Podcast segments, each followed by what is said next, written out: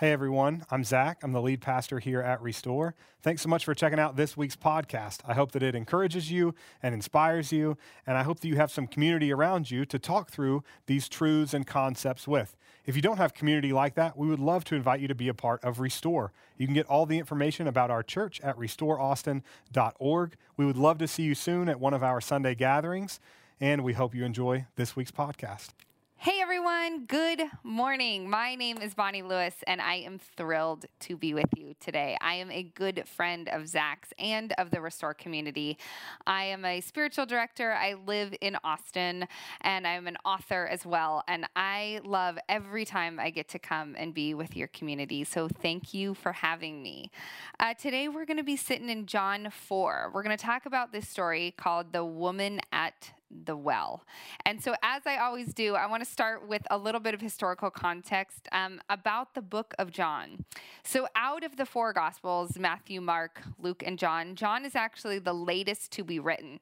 So, we will see some things and some symbols and some messages in the book of John that we don't see in the other Gospels.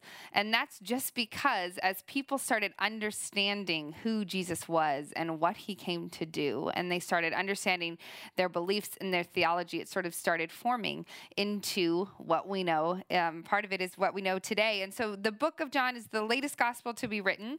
And a big part of the story for the book of John is that it's all about converts from Samaria.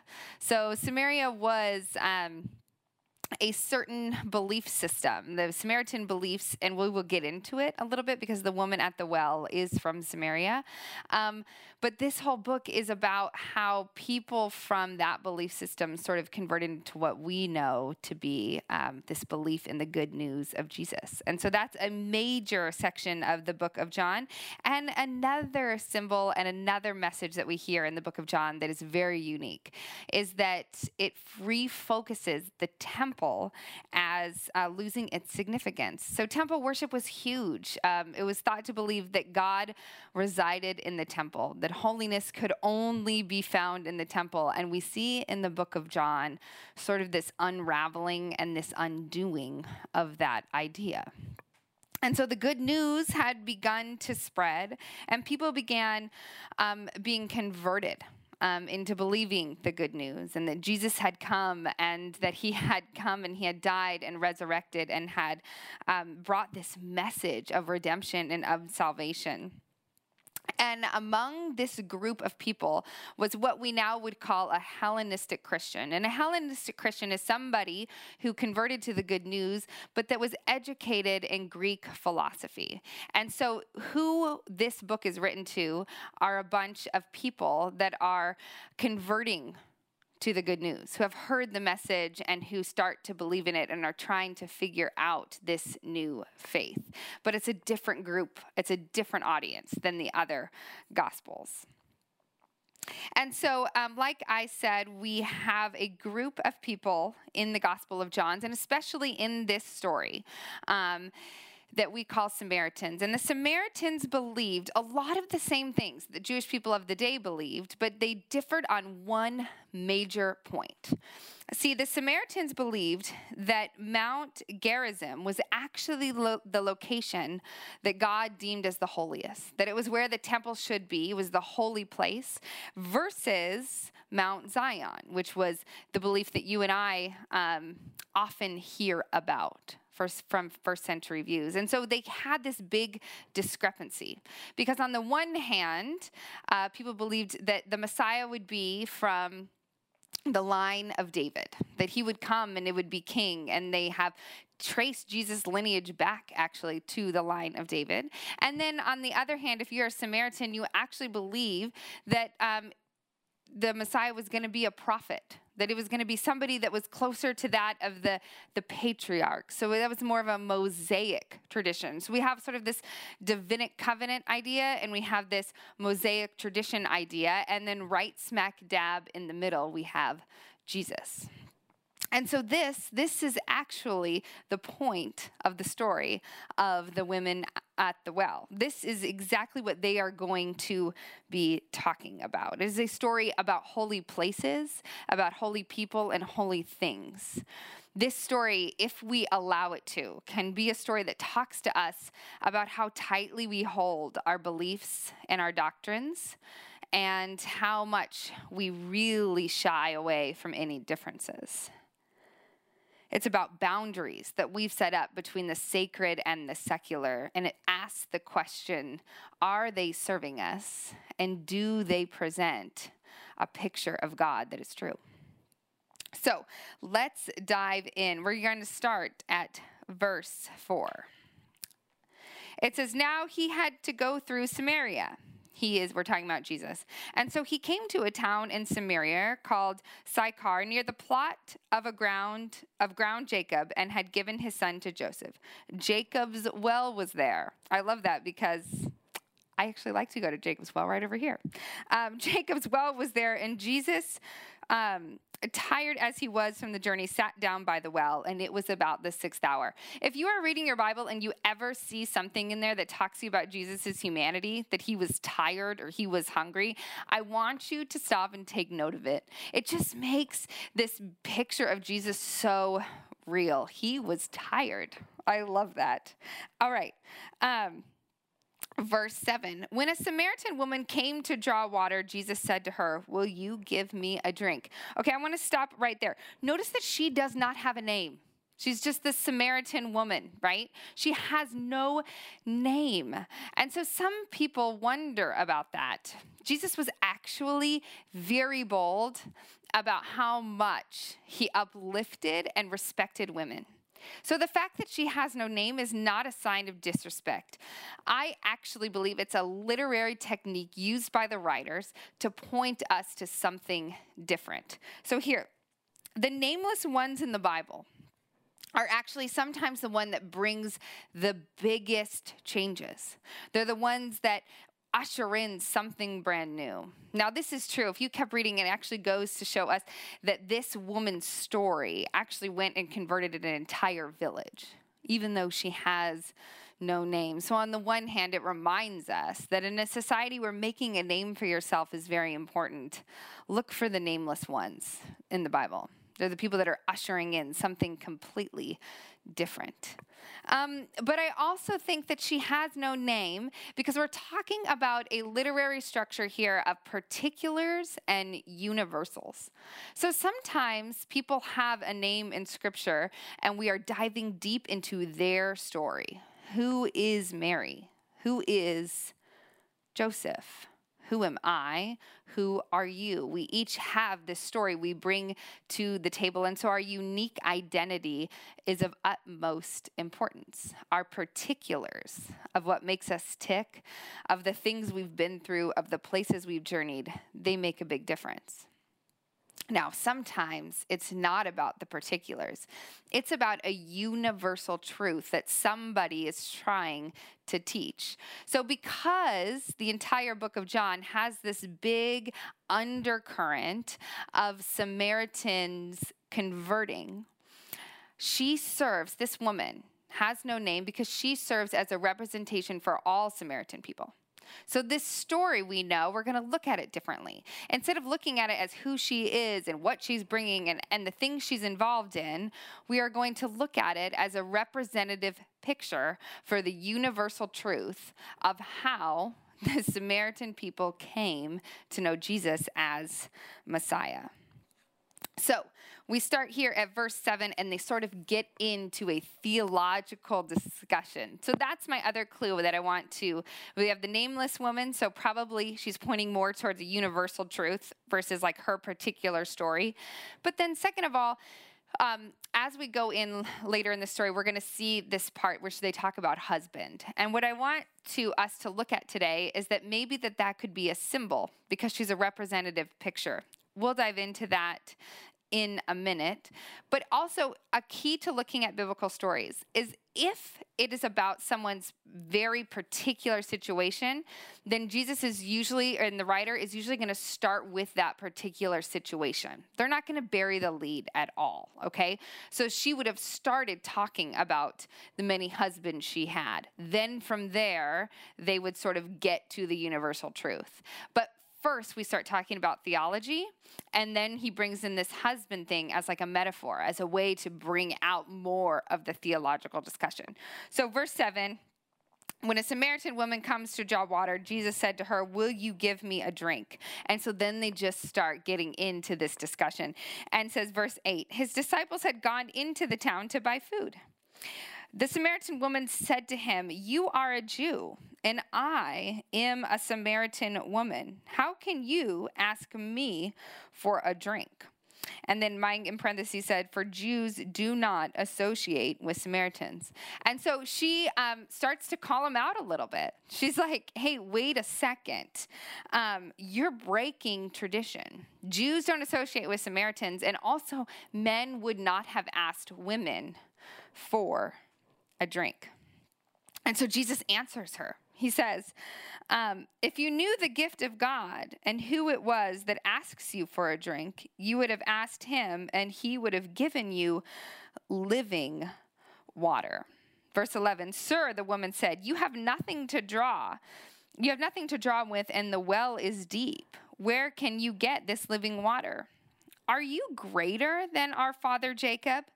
Who gave us the well and drank from it himself, as did you, as did also his sons and his flocks and herds? So, what she's doing there is she is referencing Jacob's well. She is referencing this patriarch. She's referencing, when she's talking about that, she's not simply talking about a certain space. She is talking about an entire theological belief system that she believed in as a Samaritan. And she is asking him, Who is right? Are you a part of the Mosaic line? Are you more like a patriarch? Are we right or are they right? Are you with us or are you with them? And so Jesus plays right into it. he says, Everyone who drinks this water will be thirsty again, but whoever drinks this water I give him will never thirst. Indeed, the water I give him will become in him a spring of water welling up to eternal life. So, on the outset, we have taken that verse and we've put it on a lot of things on pillows, on necklaces, on mints, on bookmarks, etc., etc. But what he's doing here is so genius because the Samaritan woman is asking him, Are you part? Are you who I think you are? Are you part of the page of uh, this like long line of patriarchs, the Mosaic tradition, or are you from the Davidic covenant? Which one is it? And she wants him to draw this hard line. Well, commentators say that in that verse, in verse 13, when he says, Everyone who drinks of this water will be thirsty again. But whoever drinks the water I give him will never thirst. Indeed, the water I give him will become in him a spring of water, welling up to eternal life. Commentators suggest that this is actually very symbolic of Exodus 3:14 when God says, "I am who I am." I will be who I will be. And so what he's doing there is she's asking him, Are you one of us? Are you one of them? And he answers her in her own way, but references Moses. And so when he's doing that, he's making a bit of a claim. He's saying, I see where you're coming from. I see what you believe. I'm going to actually reference Moses in my answer, but I'm going to give you an answer that you never expect.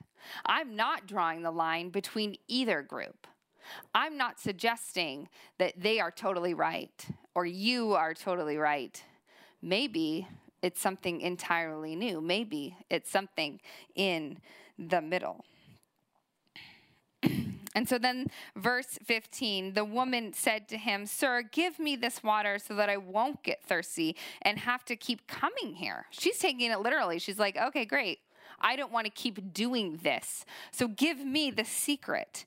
And he says, Go, call your husband and come back. Now, here's what I want to say about this section. So, remember I referenced it before. A lot of times people take this story and they totally reduce it down to this one sentence, to this one part where Jesus says, Go and call your husband.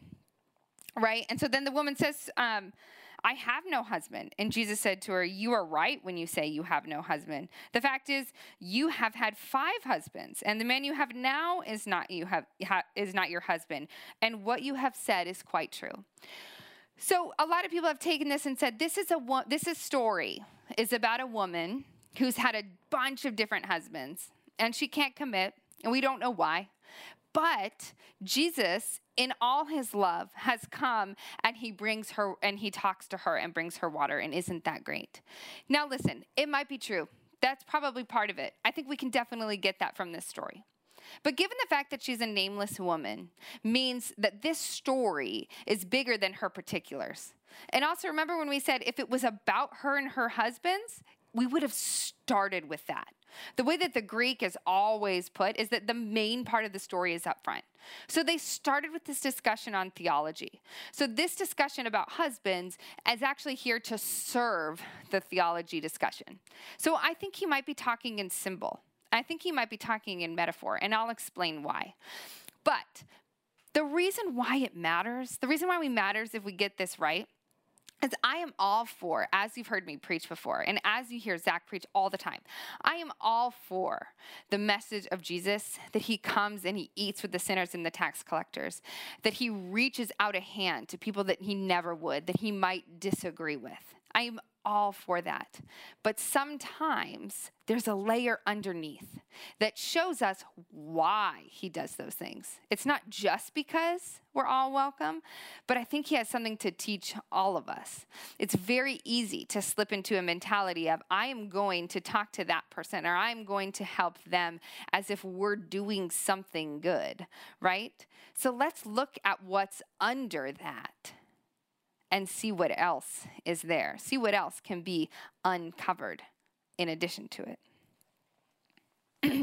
so let me just really fast let's talk about why i think that when she talks about her husbands and he talks about her husbands that that is actually a metaphor. So if she's a representative figure she cause she's a nameless woman here and she's representing all of samaria coming to know jesus as the messiah. And so we say okay and then i'm going to take what they say here as everything more symbolic in nature. Then the use of husbands points to a universal so the Johannian community, which is just a fancy way of saying the people that the book of John is talking to, um, oftentimes are referred to, and throughout John we hear a lot of metaphor. We talk about the bride of Christ, and so that Christ's bride um, are everybody who believes in Him.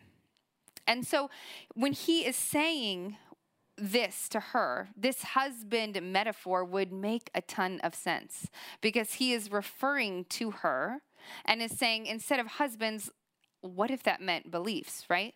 So when he actually, husband is therefore a reference to her belief of God. That maybe she's a woman that didn't have these five physical husbands. Maybe she is a woman that had all these different beliefs about God, yet none of them were completely true. And so when Jesus says to her, You have no husband, he's actually talking more about false worship. You don't have the right picture of me, of who I actually am. Okay. And so let's go back. She says, I have no husband, verse 17. And he says, You're right when you say that.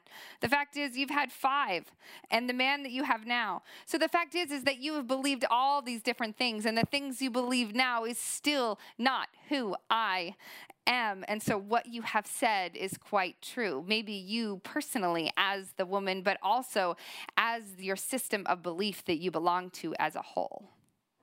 That's what he is saying. And so, verse 19, she says, Sir, sir, the woman said, I can see that you are a prophet. So she's like, I can see that you are from the Mosaic line. You are acting like the patriarchs did. Our fathers worshiped on this mountain. So she's, t- she's referencing the mountain that they believe in. But you Jews claim that the place where we must worship is in Jerusalem. So she's like, I can see that you're speaking my language, that you that we are right. She's missing the point, as most of the people do. And she's saying, but I don't get it because you say that we have to worship here, and I say that we have to worship here. And it's clear that you understand me and that you believe in me. So we're right. You belong to us, right? They're wrong right? That's what she's saying. And he says, verse 21 Believe me, woman, a time is coming when you will worship the Father neither on this mountain or in Jerusalem. You Samaritans worship what you do not know. You have no husband. We worship what we do know for salvation is from the Jews. So he's saying, but we worship that we do know eh, the holy place was here. This is where the temple is. This, this is, they are doing what they have always done.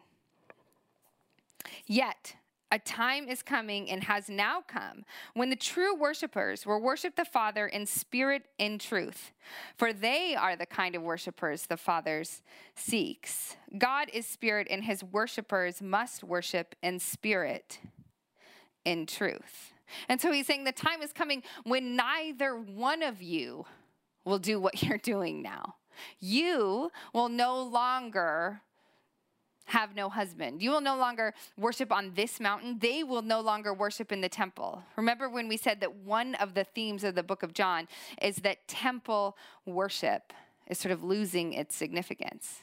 Because one of the most beautiful things that Jesus did was say, hey, Every time you can find holiness to that building or that person or that voice, you've missed it. You make me smaller and smaller and smaller. And you miss that I am holy all around. And so, see, that matters because the reason why Jesus eats with the tax collectors and the sinners, the reason why he reaches out to a Samaritan, to women, when everyone else in society didn't, the reason why I preach so much about this and Zach preaches so much about this is not merely because it's the nice thing to do. Because if you and I are honest, that's such a low bar for the Messiah, right? Like he was just being super nice. the reason why he does it and the reason why we're called to do it is because holiness is everywhere is because on some level, all of us hold wrong beliefs and we have something to learn from each other. We are all made in the image of God. So I have holiness in me, and so do you, and the people that are different from us, the people that look different, act different, believe different. And on some level, a time will come where we realize, gosh, all that arguing, we maybe missed the whole point. So, verse 23, 25, she says, The woman said, I know that Messiah called, I know that the Messiah called Christ is coming. She's still, she's still missing it. And so when he comes, he will explain it. So she's basically like, okay, never mind. You're not a prophet. I actually don't know who you are. But when the Messiah comes, he'll get it. And then so Jesus, in his goodness and in his sassiness and in his humor, he replies to her and he uses that line and he says, I who speak to you am he. And again, it's a reference to I am who I am. And so he says, You just keep missing it. But so do they. So there's going to come a time when they realize they are wrong, you realize you are wrong, and we will all realize that holiness is absolutely everywhere. So, in all stories, but especially in ones that are highly symbolic in nature, that are heavy with symbolism, we have to ask ourselves what does this story do in us? I think that this story is absolutely about sitting with people that are not like us. It's about reaching our hand out to people that society tells us not to. But I think it's also a reminder that sometimes we ascribe holiness to a very certain place, a very certain person or voice of authority, a very certain thing. And Jesus warns us of that. And says, ah, when we spend all of our time and all of our energy making this belief system we have, making this holiness that I have brought into the world, the regeneration of all things new and beautiful, when we reduce it to this very small thing, we miss the point. See, she wanted him to say she was right and they were wrong. And Jesus just refused to draw a line and said, What if I am so much bigger? So, what does this story do inside of you? Where have we ascribed holiness to certain people, places, and things and missed the point? Anytime holiness can be delineated down to that spot, that person, that thing, we've missed it. So maybe we need to have a call back into this sort of awe and wonder of this Jesus that is everything, of this spirit that permeates all things, um, of the ways of how much we don't know, and that we're continually learning and growing and shaping. Maybe we need to let more of the mystery in, more of the wrestling, so that we can lay down some of these small boxes that we've made and open up something really beautiful and new. Let me pray for you. Heavenly Father, thank you. Thank you, thank you that you are so much bigger than we can ever imagine. Thank you that tomorrow we will have different and bigger and more full words to describe you than we do today. May we be a people that keep digging and unraveling and looking at things from different angles, recognizing holiness in other people. That we could recognize our differences as invitations to learn. And that we don't ask you to choose sides. May we instead trust in your vastness and that we can sort of fall into that we love you, and in Jesus' name we pray. Amen.